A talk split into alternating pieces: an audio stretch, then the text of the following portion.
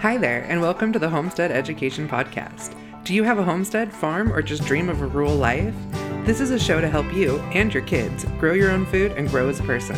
I'm your host, Cody Hanner. I'm a homesteader, homeschool mama six, and small town enthusiast. I was raised by an old school rancher and blessed by the grace of God to have been exposed to so much of what rural life has to offer. Join me every week to talk about homesteading, homeschooling, and growth with a homestead education.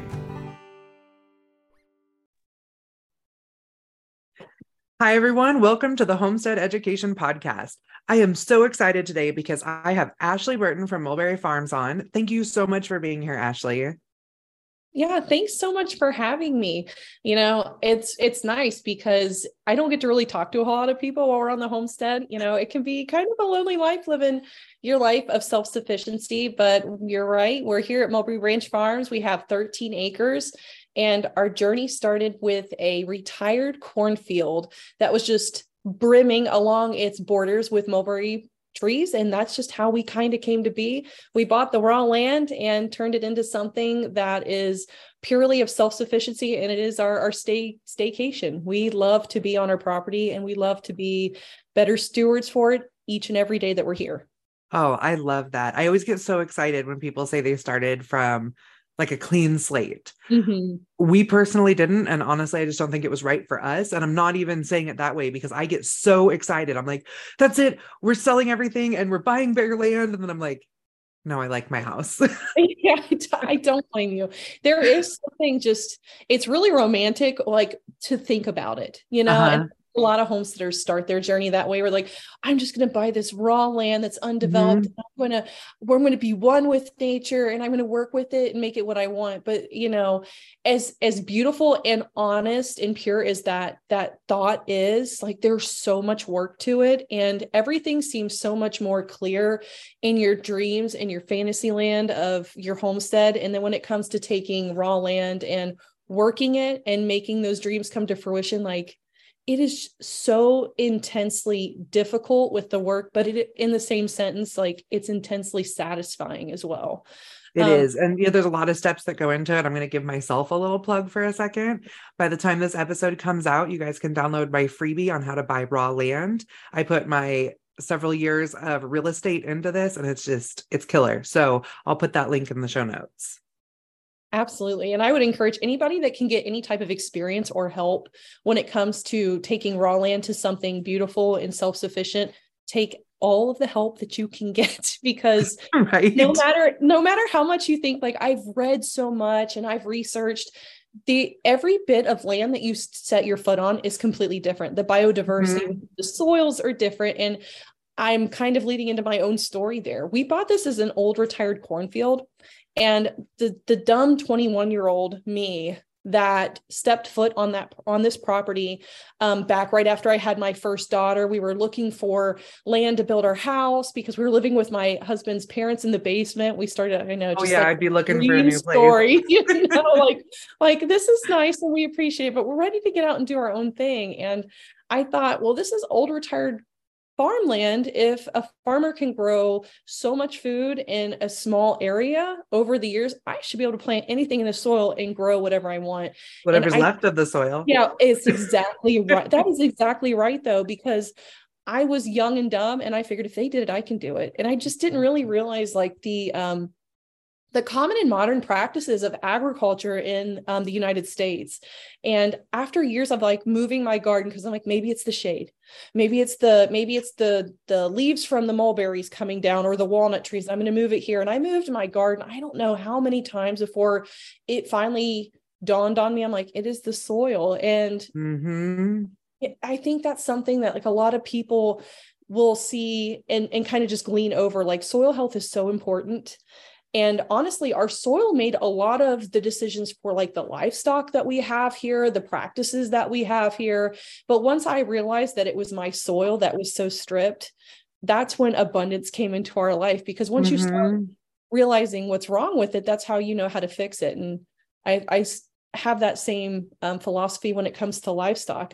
We're so westernized to the point where we treat the symptom and we don't look at the root. We don't look at the management practice that creates that symptom. We just want the symptom to go away. And that problem reoccurs if you don't take care of the root cause.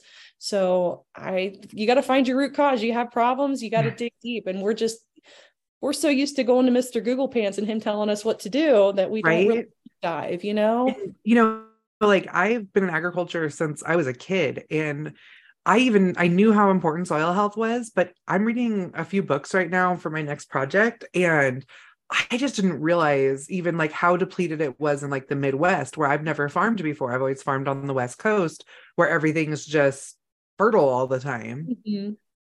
I knew that we had to keep it fertile, but I didn't realize how bad it was in the Midwest. Oh yeah. It's very bad. And, it doesn't help that like the typical things that make up our soil aren't always the most nurturing for agriculture, which I thought has always been really funny because like you can go from one part of my property and it's mostly sand and shale, and then go to another part of the property and it's all clay. So like it changes on our 13 acres from like the back portion of our property where we currently have like our gardens.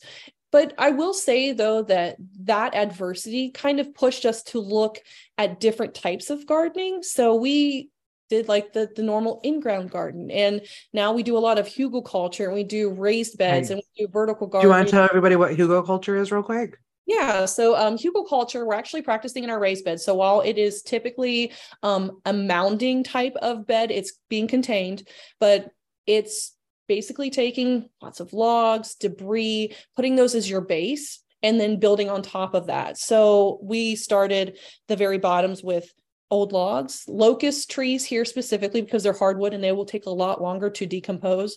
But through the decomposition of that lumber within, it is amending the soil all the time. It's enhancing the biodiversity and the microorganisms in our soil throughout its entire life.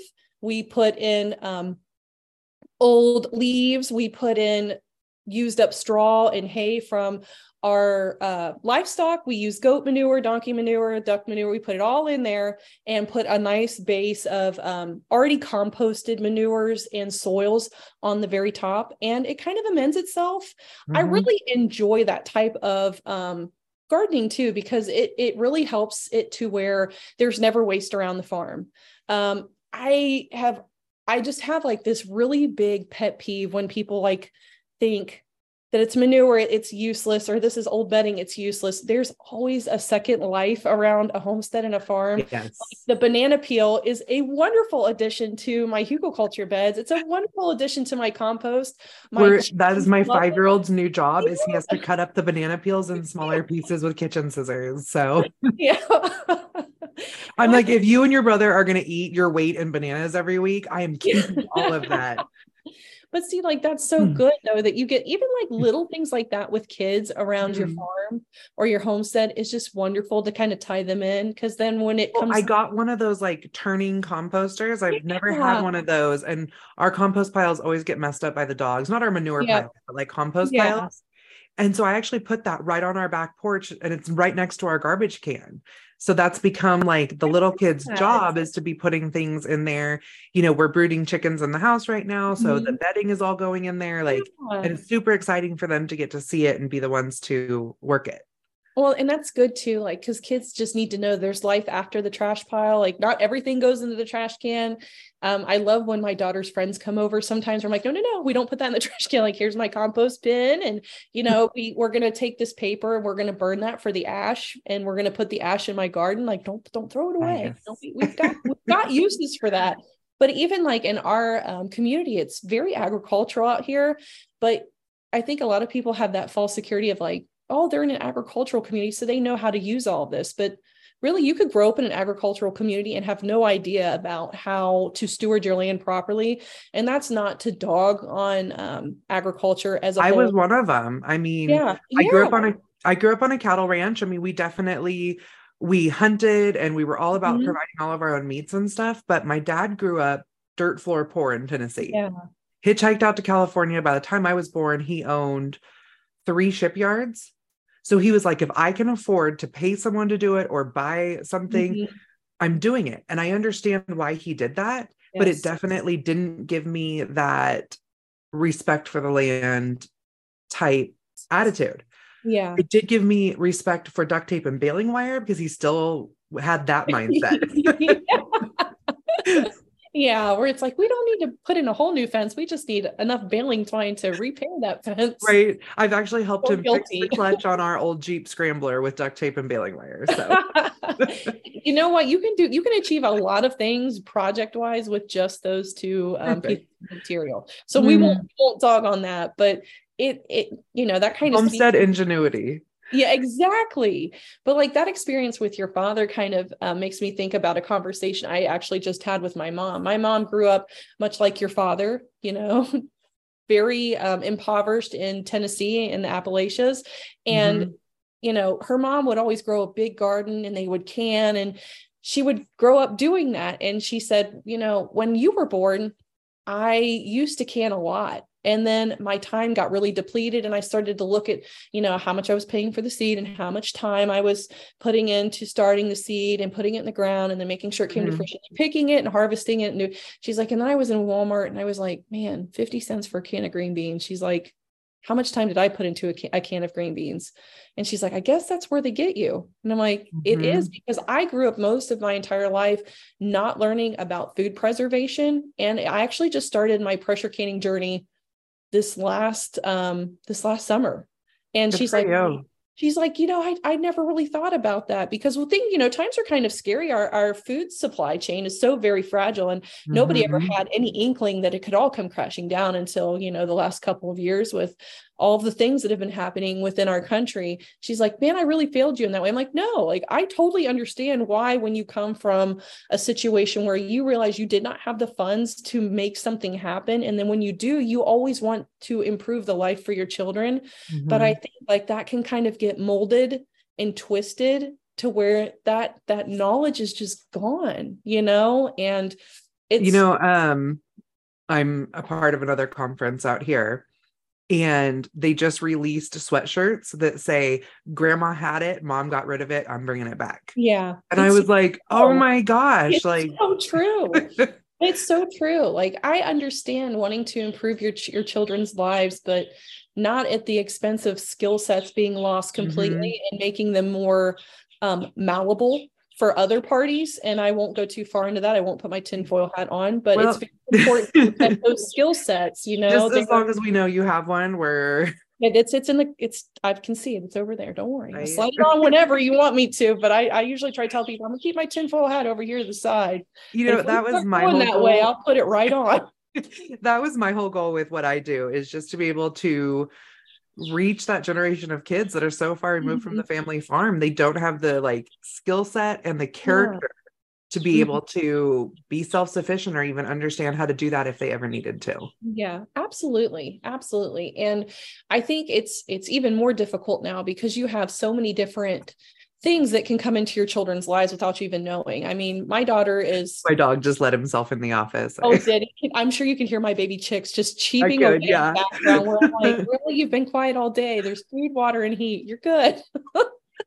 But it's so hard though, like with screens and things like that there are so many different things that can come into her life without me even knowing. So it just makes me even more so like, especially when it's springtime, like come out with me. I know you would rather sit inside and listen to a song on YouTube or God forbid, whatever comes across your feed through YouTube or whatever, right. But let's go outside. Let's go, you know, let's walk your weather. We are very involved in 4-H and she understands that I'm not going to break your animals for you. I'm not going to, gentle them down. So if you walk into that ring with a haywire weather, everybody's going to know it's because that's your problem. It's not mommy didn't go in there. Like I have my own string of dairy goats that I show. Like I don't need a beat weather on top of that.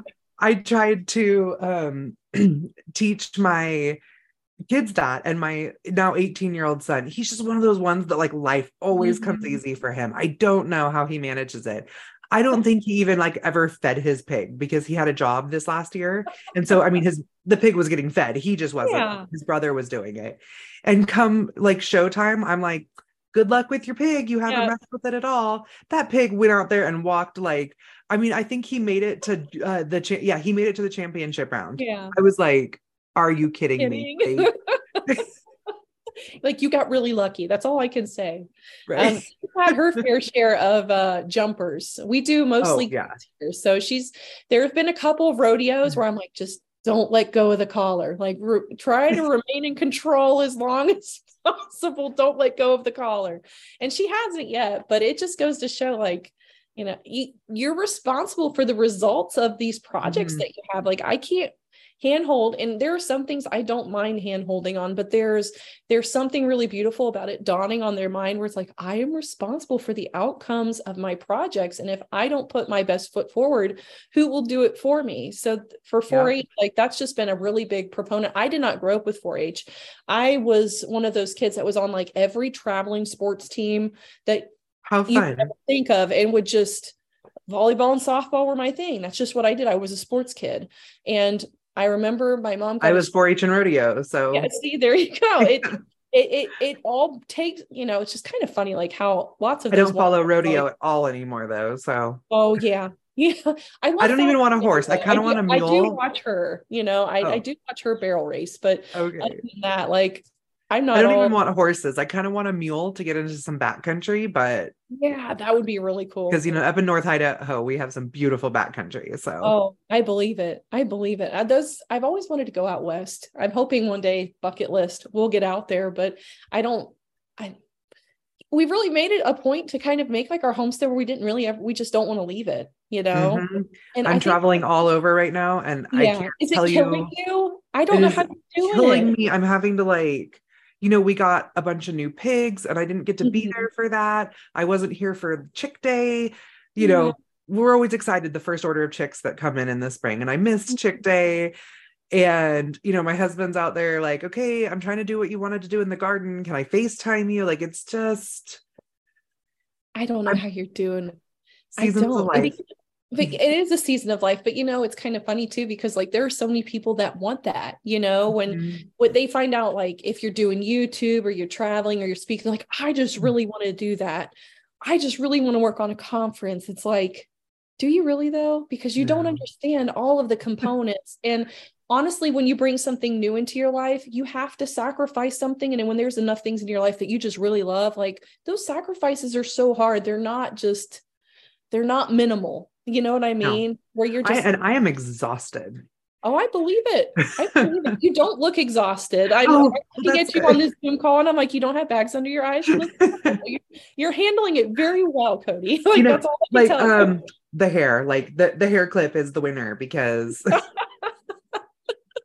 holds it all together and makes it look put together. I like that. Yeah. No, I had a meeting in town this morning, and so I had to try to look like a human. Don't you love that though? Have you ever had someone like stop in at your farm or your homestead and they're like, oh, I'm just dropping by real quick. And you're like, oh, just get ready because like, I don't smell like a human being. I barely look like a human being. And there's stains on my clothes that I can't tell you what they're from. Right. You know? Like, don't mind me while I'm gardening in, I don't know, like sweat, like cut off sweatpants, and like the 5X Walmart tank top that I bought the wrong size and was like, whatever, it'll be a great garden shirt. And, you know, walking around, I only garden barefoot. Like that is my rule. I am here for that, Cody. I am here for that, especially like, because I know you have a presence on social media and things. And it's kind of funny though, because I think people think that when they follow you, like on Instagram or YouTube or Facebook, that they're like, I didn't expect it to look like this right now. I'm like, do you think I would post pictures of like the worst tomato plant in my garden? Or like when I literally am covered in things that I don't even want to begin to describe and I'm just like working through it. Of course not. I'm like, you can't look at what's on social media and think that's exactly what it is. Like, I'm going to show you the best of what I have. And then every now and then I might temper some of those posts with this is the ugly side of homesteading, you know? I'm like, you just walked into like the ugly post. This is it every day. Full disclosure, like, you know, I'm going to tell all my secrets. I'm doing these lives every day right now on my new homestead business membership. And there's this like makeshift table in my driveway with all of my husband's small engine repair stuff. And I'm like, okay, I'm going to roll with it. I'm going to do this, you know, live on, you can do a homestead business of small engine repair, you know? And I'm like, you know, showing everything, this like absolute disaster mess, but really it has been there for over a year. I totally, this year I was like, okay, we're putting in a new fence for the garden. I want this gone after we're done. Cause I can't, I mean, it's literally in our, like, that's, we have this beautiful house and you pull up and there's this makeshift table that looks like our garage exploded. Yeah. That's the way it always goes though. Actually, my husband's brother's getting ready to have a baby and his mom was looking for a place. And he's like, can we have it here? And I'm like, yeah, cause you know what? That would actually make me clean my house. And I would keep up with my landscape just for that, just for the 4 hours when I know someone is going to be here and I can't just like pan the camera a different way or like take a moment to like straighten up the area where I'm shooting a video because I can't control where they'll be or the sites that they're going to be seeing. So I'll just have to do all of it, you know? You know, I've only accepted my husband's vendetta against dandelions because it actually gets him to work on our yard. You got to play with their strengths though. Right. If someone everyone's like, don't let him kill the dandelions. They're so helpful. And I'm like, if it gets him out there working in the yard, like death to the dandelions. Yeah. Yeah. It's only like one, like a quarter acre of our entire 5 acres, but death to the dandelions in the barn, you know? You got to play to their strengths. It's the same way with anybody that's like helping you on your homestead. If they're like, I love your chickens, like, really, you want to come over here and collect the eggs for me? I mean, but I think that's the way to get people to kind of get into self-sufficiency too, is like finding like that one thing that they love. And I'm like, okay, let's really focus on that. And we'll teach you about that and we'll get you involved. Because we all know like chickens are the gateway drug of livestock. Oh. So whenever anybody's like, I really am thinking about homesteading and I want livestock, I'm like, start with chickens. If you love your chickens, they'll grow into something different. Although, you know, like you're probably going to be offended by this one. I always tell people like, oh, you're going through your goat phase. That's really sweet. No, it's true though. I mean, the people that keep and breed goats, like we're a very, very different breed. And when people are like, I want to respect, I just, yeah. Well, I have people that will often reach out every day that I want to get into goats. I'm looking for a mentor and I'm like, I will mentor you, but like the odds are like in a year, you're not going to want those goats, you know, like full disclosure, like they are not for the faint of heart. They think of they are liquid homicide and suicide. Every single day they wake up thinking about it and they go to sleep thinking about it. And they're liquid. They do not stay in anything that isn't airtight. Oh my gosh. And if they know, it doesn't matter how much of a routine or how like positively reinforced you are with grains and treats. If they know you want them to do something, it is just in their nature to be like, nope, not today. Yeah. You know? I actually had a goat that was like, I'm pretty sure she was already in labor. I'm trying to get her into a nursery pen and she was a boar goat, but she was a really short boar goat. She's like dead run from me and cleared a 6-foot fence in labor. I was like, you know what? Have your babies out for the coyotes to eat them. I don't care. Yeah. You can only do so much. We really, called her. You can only do so much. Her name was actually Infinity because she had an infinity ways to get out of the fence. I can believe that. And don't worry, I've had moments too where I'm like, fine, whatever predator comes by, they can have you. Free game. I have no idea how she's getting out of the fence. I try to watch her every morning. I let them out. And it's like, she knows, I know you go to work and that you work remotely and you are going to sign on at 7:30 and come back and look at me at 7:45. But in that 15 minutes, I'm going to be out, go all the way around the five fenced in acres. And I'm going to be in the front door. Like, we have a pig like that right now. We call him Flash. And we came home the other day and he's out in the pasture and he had a feed bowl with him, like one of those like rubber kind of only like 2-3 inch deep ones. And you know, we pull in, he's rooting up the ground and there's a group of turkeys with him, like eating whatever he's rooting up. And I was like, why does he have a bowl with him? And he saw us and grabbed the bowl and took off running. And I was like, I don't even know what's happening right now. That's when everybody sees it, like, look, that's permaculture. You know, we mean that to happen. They're going through and they're rooting up the area for our garden and the turkeys are going behind them and taking care of the pests and we'll be able to plant corn there. But whatever he was digging up, apparently he was putting in his bowl. Oh, God.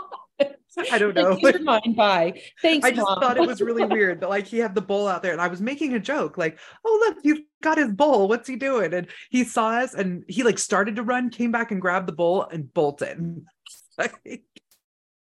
We were laughing so hard. Pigs are something that we've always wanted to do, but I don't know if I could have pigs and goats. I feel like I would lose my mind because pigs are so incredibly smart. I'm like, I don't know if I can have something that's like the most outwitted of livestock and then the most and the smartest. I'm like, because I would just be like, well, we're just going to have to give up. We're just going to put up the white flag and say, whatever happens, happens. We're going to be that home where everything free ranges and nothing is contained. We ran, this winter when everything froze solid, our hot wire fence somehow got froze in with it because we keep it real low to the ground. Mm-hmm. And so none of our fences worked for about 2 months.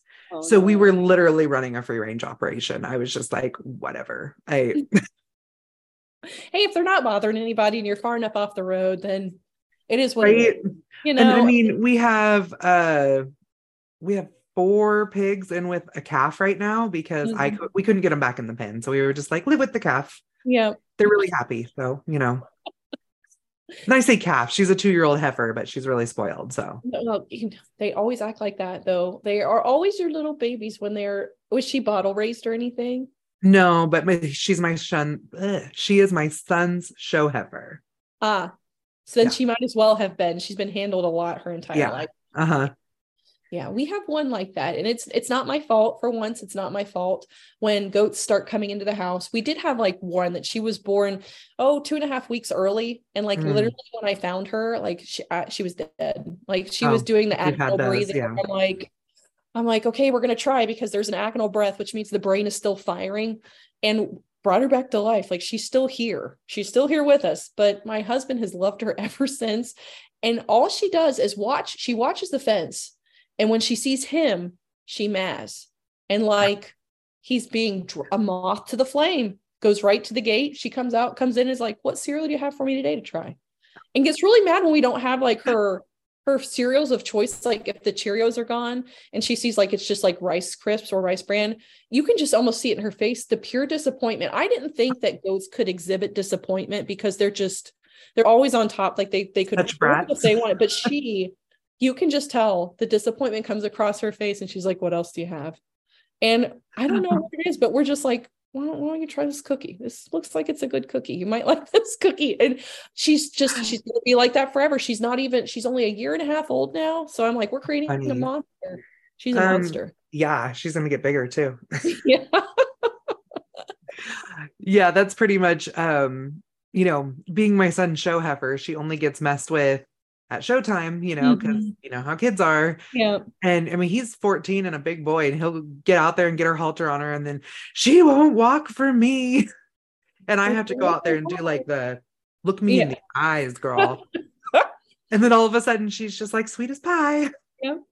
Mama means business. It's funny how they know that though, Even that little goat, it's just that with like, even with a dog or a kid that's getting ready, you're like, eh. Like she's just ears pop forward and she's gone. I'm like, yeah. I make that same noise. You're not supposed to do it. Yeah. Like my kids get in trouble and I'm like, ah. It's just a noise that comes very naturally and it demands attention. So I'm not against using at. If it works, it works. You know what? That's the noise my dad would use when he was training his hunting dogs. Really? Yeah. He had a bunch of different noises he made, and I if somebody were to ask me to do them, I couldn't. But when I'm working with my dogs, I catch myself just doing it. Yeah. But he never used actual words with them. Mm-hmm. They know. Yeah. I mean, especially if they're being trained and worked all the time. I'm sure that they probably do the cues like, oh, that means I'm doing something very wrong and I need to stop right now. He was a hunting guide, and he had, a guy from like a hunting magazine come out and hunt with him. And he actually wrote a whole article about how my dad only trained his dogs with those noises. Really? Yeah. It was, that's wild. That's really wild. I feel like I would have wanted to have met your dad. Your dad sounds like he was a very interesting person. He was very much, I miss him, but yeah. He actually got lost hunting one time, in a snowstorm. And, I mean, they had like rescue crews out looking for him and stuff. And He had like a teenager with him and they didn't know if they were going to get the teenager out. He buried the teenager with a bunch of hunting dogs and then tried to like get out on his horse, like just him and the horse, so that he could just leave like kind of what was slowing him down there. And he couldn't get his bearings because of the snowstorm. He ended up shooting the horse and gutting it and sleeping inside of it. Wow. And he got up the next morning and he couldn't fire off his gun because it was frozen. So he peed on his gun. Yeah. And that's how the rescue people found him. And that kid that he buried only ended up losing a couple of toes. Oh, really? Yeah. Like it saved the kid's life. That's amazing. Yeah, buried him in the snow because when you're still going to be 32 degrees, you know. Mm-hmm. Yeah. And plus he had the dogs with him. Mm-hmm. And when they found him, he was actually on the San Francisco news because it was in California. Mm-hmm. And they're like, Mr. Sanders, you know, what made you think to do this? And he goes, well, I saw it on a John Wayne movie. That's my dad. Like, yeah. Well, you know, like as you were telling that story, it's funny because I'm thinking, I'm like, well, there was a scene in The Revenant where he was in a horse. Mm-hmm. Like, and then in Star Wars, they cut up in that one animal and got it to stay warm. I'm like, it totally makes sense. Yeah. You're like waiting for this really great, like, I learned bushcraft with the best, you know? And he's like, well, saw it on a John Wayne movie. Yeah. Thank goodness something on a movie actually came to be useful or helpful in a situation like that, you know? Right. But yeah, he was always on the news for something dumb. Well, you can't sell wit like that short though. Like even somebody who's out and like sees things like that in the movie, some people would think that was just like totally not usable. So like you even can't discount wit that comes from being in a high stress situation like that and being like, well, mm-hmm. it's either that or dying. And I saw that in a movie, so I'm going to try it because it's either that or expiring, you know? Exactly. So mm-hmm. That's something to be very admired. And there's a lot of people in those situations that would just succumbed, just sat there and be like, well, this is how it ends, you know. Mm-hmm. Gotta love someone who's tough to the bitter end, you know. Yep, he definitely was. I mean, even just shortly before he died, he called me and I was like, you know, how you doing today, Dad? He's like, oh, I pulled a groin muscle. I mean, at this point he had like 2 knee replacements. Mm-hmm. I mean, they were already talking hospice with him and stuff. Yeah. And I was like, how did you pull a groin muscle? And he's like, well, I fell off a gate. And I'm like, why were you on a gate? And he's like, well, how else was I going to get over it? You know, we can only hope to be like that, you know, right?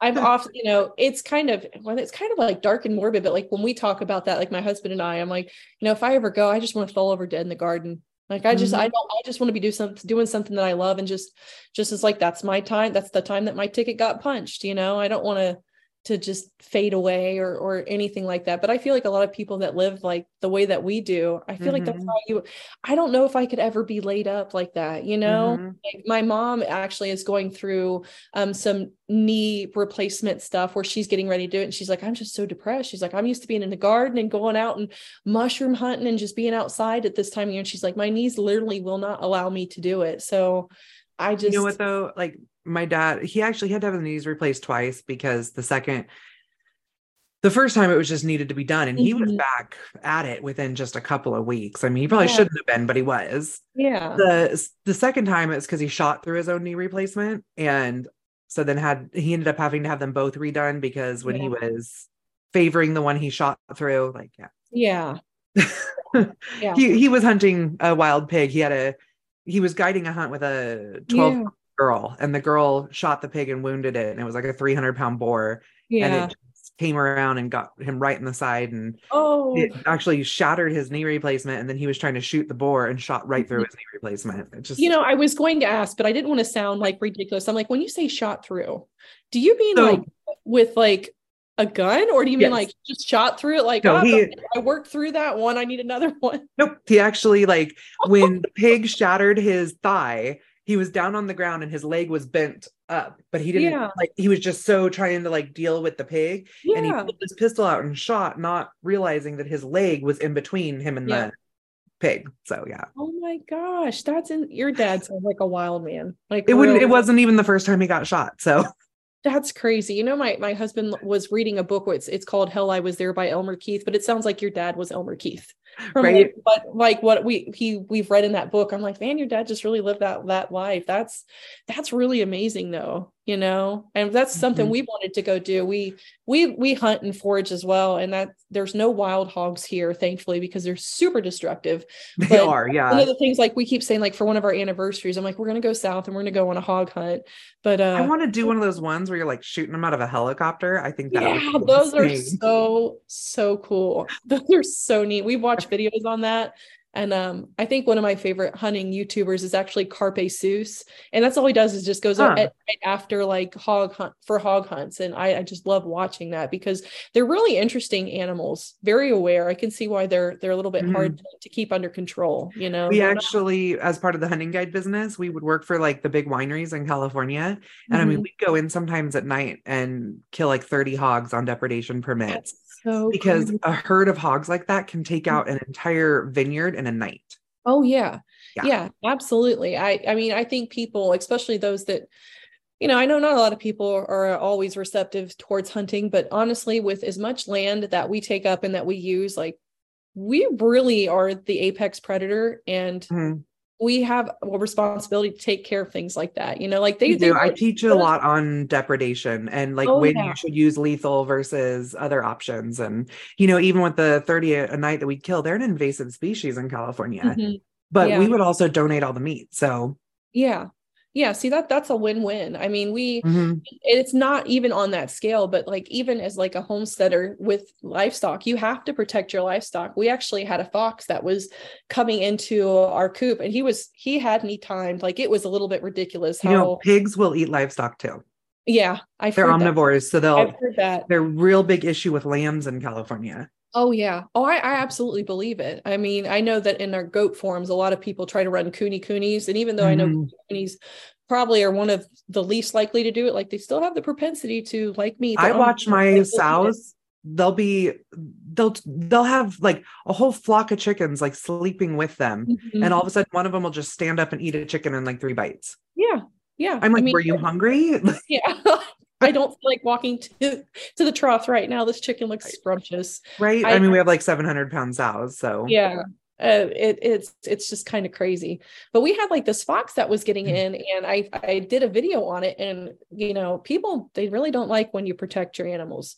And it wasn't one of these situations where it's like, oh, like I'm just not taking the proper precautions. I made a mistake one night on one side of my coop and the fox just kept coming back and he had me timed. You could tell like he had to be in the thicket watching me every day, figuring out when I come to close up the coop and when I come to open the coop, because in those moments, like he was still coming and we actually caught him and took care of him. And the people were like, I just cannot believe that you hurt this poor fox because he's only doing what he's doing, but I also didn't show him like when I pulled that fox out from underneath my coop, he had mange, he was underfed. So even though he was killing my livestock and eating, like there was something wrong with him.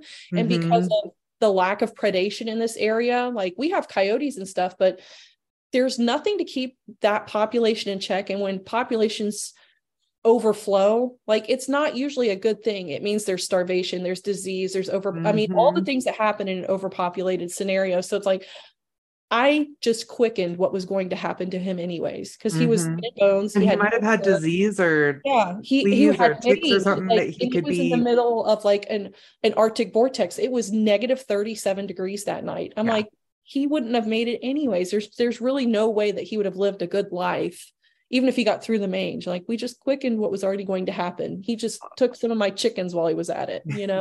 I respect your choice. So it's one that you have to do sometimes and we've done it ourselves. So it's not fun. I don't ever want anybody to think that like homesteaders glorify that either, because it literally stewardship of the land is kind of weird like that with the balance, because you're taking land and you're trying to make the land better. And if you run permaculture or you run your chickens in behind, you know, like your goats or your cattle or your pigs or whatever. I mean, there's still things like that pop up where it's like, it's just not beautiful and it's not pretty, but I mean, it's balance, you know, it really is. And life is balanced with death. We actually, the snow and our winter was so rough here. We lost a hog, which it wasn't anything to do with the winter. We just happened to lose a hog over the winter. He was old.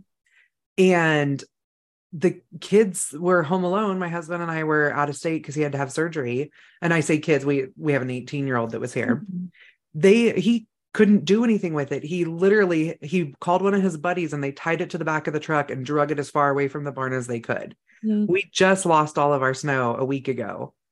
And we have somebody coming with a tractor so we can deal with it. And this poor carcass has been laying on the lower part of our property for, that was in January, and it's the end of April when we're recording this. And that sometimes that's just life.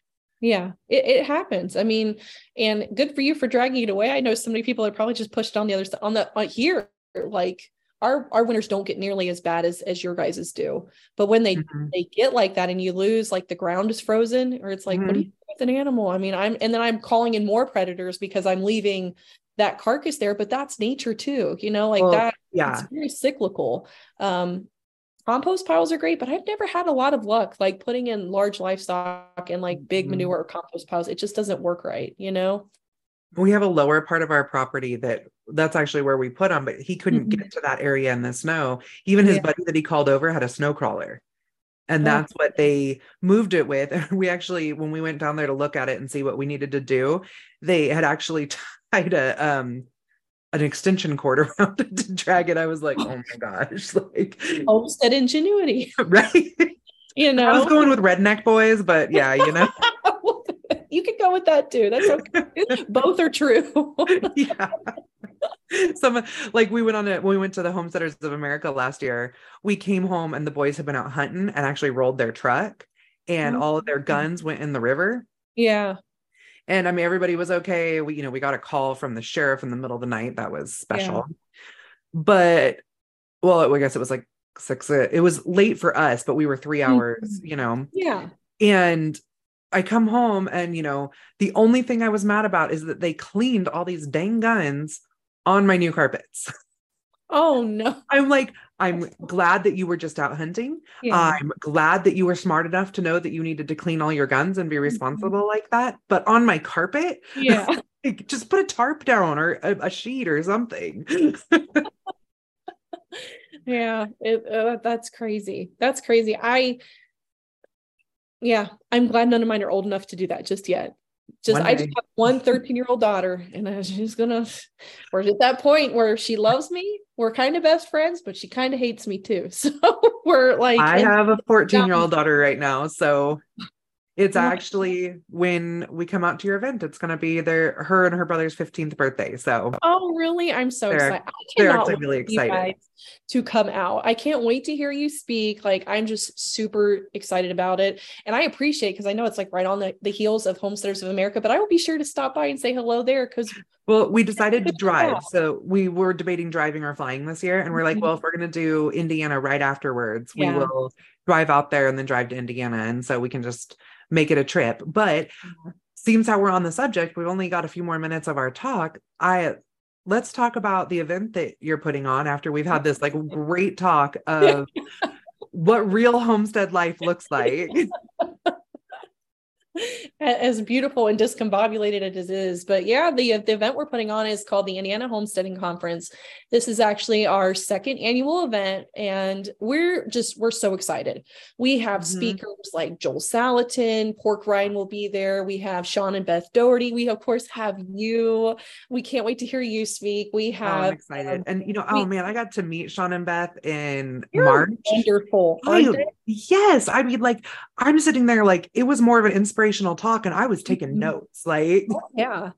But who wouldn't know when you've got someone like that sitting in front of you where you're like, I'm just going to soak it all in. Give me all the wisdom. Give me all the inspiration and motivation that I can't get anywhere else. And really, like, it's interactions like that though, that drive these conferences, because a lot of people, you can only get so much, you know, from like YouTube or podcasts. There's something about seeing like that person in front of you and just pulling all the inspiration that you can, because really the fellowship that comes with it and that closeness. And, you know, honestly, I talked at a homeschool conference recently, and then this gal came to my booth afterwards and she's like, I was so excited to come talk to you because I was so happy when you walked in the room and you were a normal person.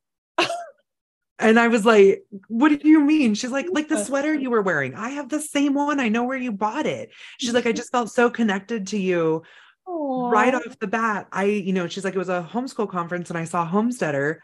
I didn't even know what to expect when you walked in the room, and to see that you were just a normal person, normal mom, just like me.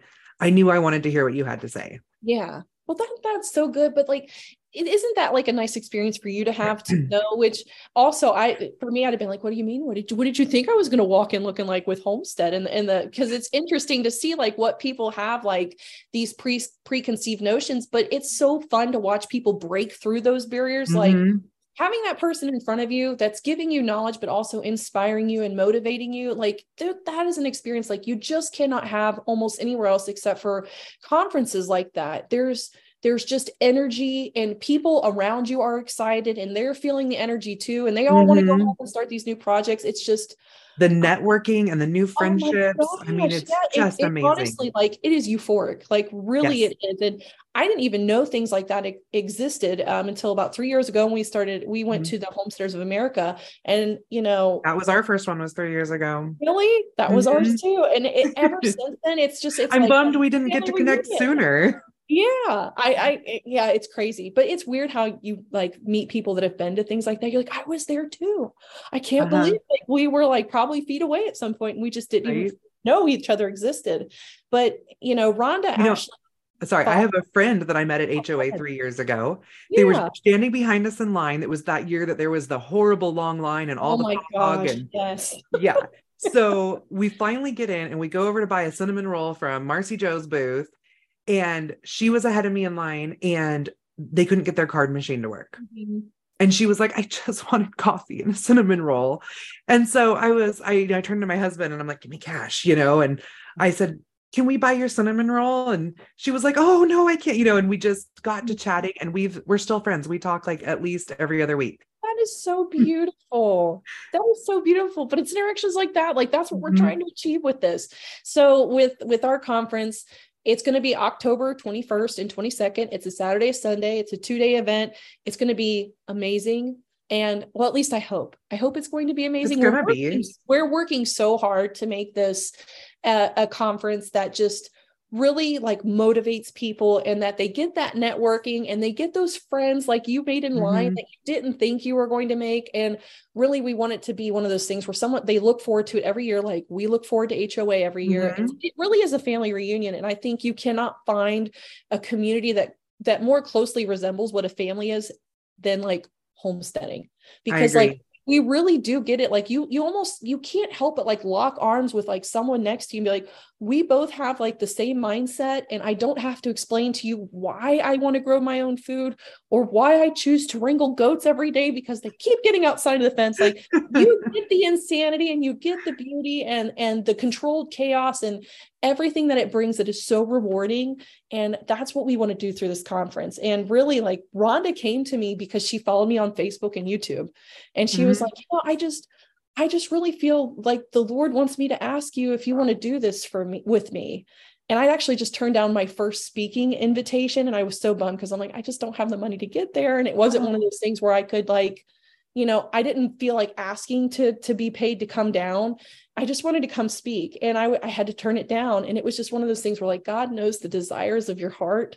Mm-hmm. And it was not, but 3 days later, she's like, do you want to work on this with me?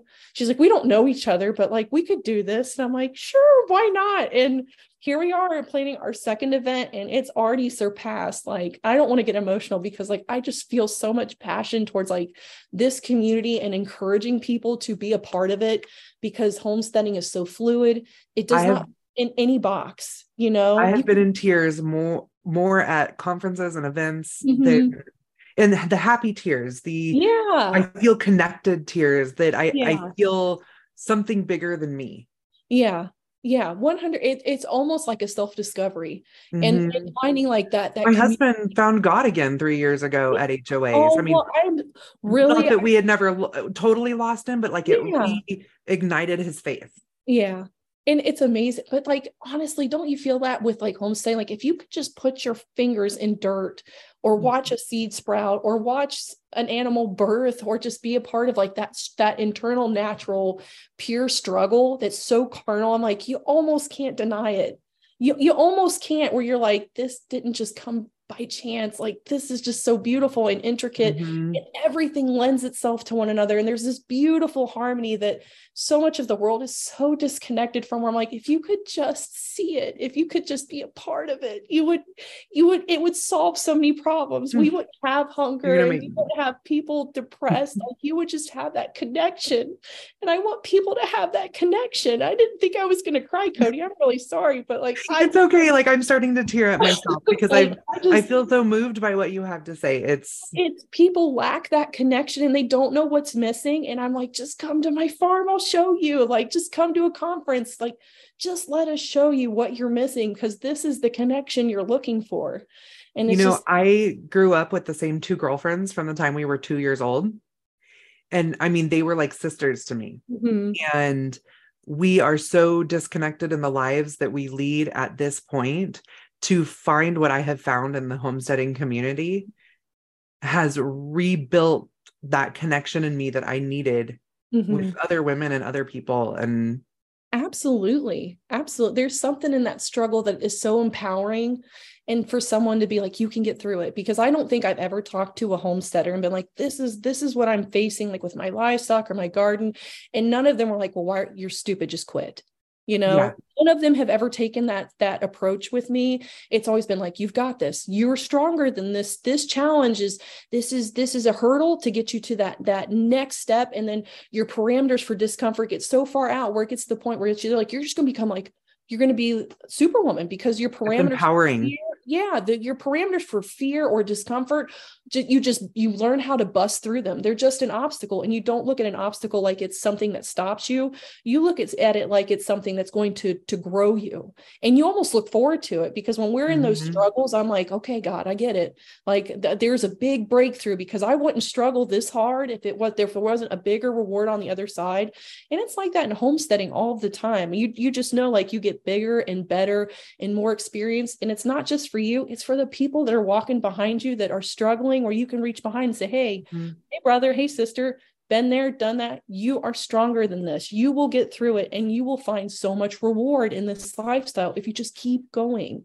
And there's something so beautiful in the community in that way. I love what you have to say. And, you know, we're getting to the end of our time, but I do want to say, if you're ready to go to one of these events and experience it, stay tuned after the episode, because I'm going to tell you how you can win a couple of tickets from me to this event. Now, my favorite question for everybody on the podcast is, what does keep growing mean to you? What does keep growing mean to me? It means busting through those obstacles. Those parameters of discomfort just keep getting pushed further and further away. That's what growing is to me. Just losing that faith over fear. That's growth to me. I love it. Thank you so much for coming on today. Thank you for this wonderful conversation. And I can't wait to be able to connect again. Everybody go follow Ashley. Where can they find you? So you can find me on YouTube, Instagram, and Facebook as Mulberry Branch Farm. Just say hello and let me know that you came through this podcast, because we just love Cody so much. And I'm just so happy that you had me on today, Cody. Thank you so much for the time. Thank you. And again, everybody, stay tuned at the end of the episode for a little bit more information. Thank you. Thank you for tuning in on how to win tickets to the Indiana Homesteading Conference for 2023. The Indiana Homesteading Conference will be held October 21st and 22nd, 2023 at the Marion County Fairgrounds outside of Indianapolis, and is dedicated to partnering to teach sustainable living skills and encourage community.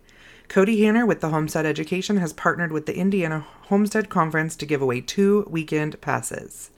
Passes include access to all the conference breakout sessions both days.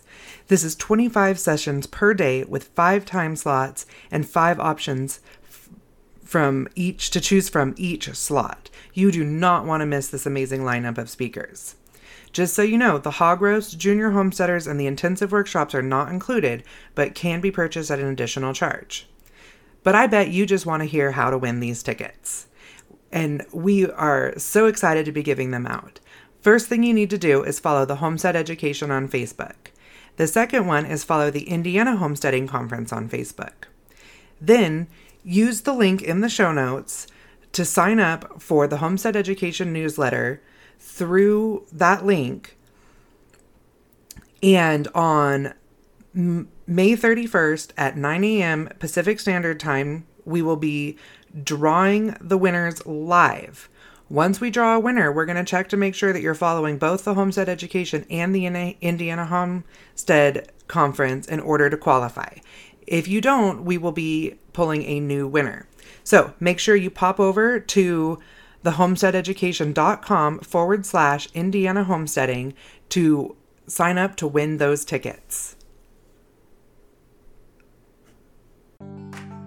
Thank you for joining me today at the Homestead Education, and I hope that I have given you something to think about this week. To help others find me, please comment and leave a review on your favorite podcast player. You can also follow me on Facebook at The Homestead Education and Instagram at Homestead_Education. Do you have questions that you would like answered or just want to say hi? Please email me at hello@thehomesteadeducation.com. Until next time, keep growing!